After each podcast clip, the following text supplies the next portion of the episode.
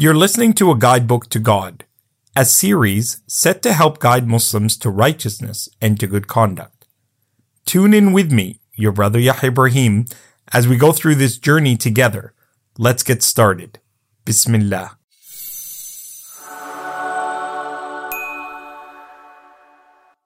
To remember Allah الذاكرين الله كثيرا والذاكرات subhanallah Allah describes those who are cognizant of him remembering of him are those who do it plentifully and that's really the only condition when it comes to the dhikr of Allah subhanahu wa ta'ala other than it being in the leanings of the teaching of the Prophet ﷺ اذكروا الله ذكرا كثيرا be excessive plentiful abundant multiple compounding in your mention and your, your remembrance of Allah subhanahu wa ta'ala. What does the word dhikr mean? Well, it's a really important word. It kind of goes back to the very nature of who you and I are as human beings. So Allah subhanahu wa ta'ala describes us as human beings. We are the children of Adam, but the description that we have been given in the Quran, one of them is called al-insan, the one who is prone to forgetting their place with Allah, forgetting that we were accountable to Him, forgetting our relationship with Him, forgetting to worship Him as He deserves, forgetting to thank Him for all of the blessings we have, forgetting that we thank Allah subhanahu wa ta'ala even for the things that we have not been hurdled with and, and tested with in life. And Allah subhanahu wa ta'ala describes our ancient father Adam alayhi salam by saying in Surah Taha, وَلَقَدْ عَهِدْنَا إِلَىٰ آدَمَ مِن قَبْلُ فَنَسِيَ وَلَمْ نَجِدْ لَهُ عَزْمًا I have given an, in, an instruction and a covenant, made a deal with Adam alayhi salam that if he was to worship me, if he was to maintain his obligations to me, he would have eternality and happiness in Jannah. فَنَسِيَ But he forgot the promise that he had made to me. وَلَمْ نَجِدْ لَهُ عَزْمًا And I did not find in mankind the constancy, that perseverance, the azm, the ability to endure that I wanted them to develop. And therefore, you and I, we, we need to know that as a part of our deficiency as human beings is that we forget. Nansa makanana ma'Allah.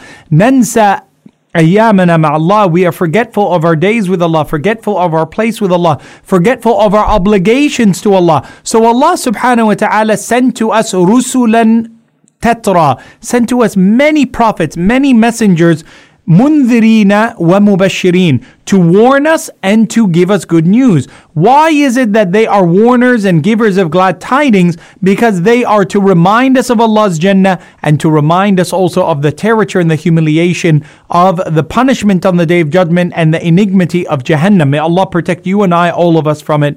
Allahumma ameen. So that becomes a really important first step. The dhikr of Allah, the main intent behind it, when you make mention of Allah, subhanallah, walhamdulillah, wa la ilaha illallah, wallahu akbar, is not the only form of dhikr. It's not just the oral remembrance of Allah. It is in fact begins in the heart. And as we've learned, most of the actions of our character development, worship of Allah, and the attempt to gain righteousness and birr and virtue with Allah begins in the heart, takes root with the tongue, and is demonstrated in the actions of the body.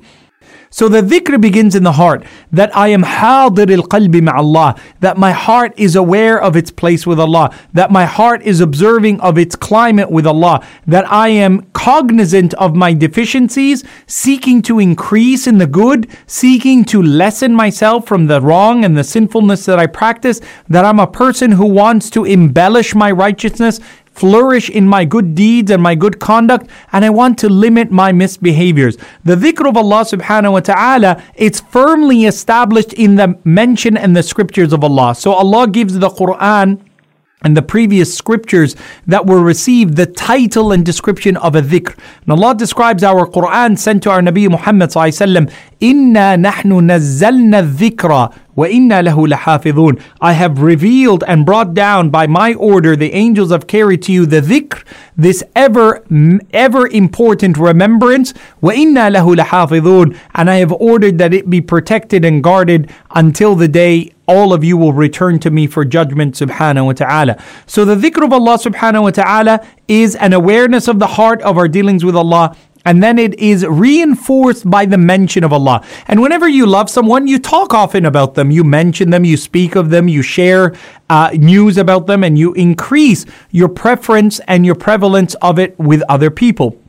اذكروا الله ذكرا كثيرا. Therefore, the command of Allah is to make mention of Allah plentifully with the tongue. What is its effect? Well, the dhikr of Allah subhanahu wa ta'ala is a cure to that which is in the heart. And the best of dhikr of Allah is the Quran, the words that Allah sent to, the, uh, sent to us through our Nabi Muhammad sallallahu It is titled and referred to as a dhikr al-hakim.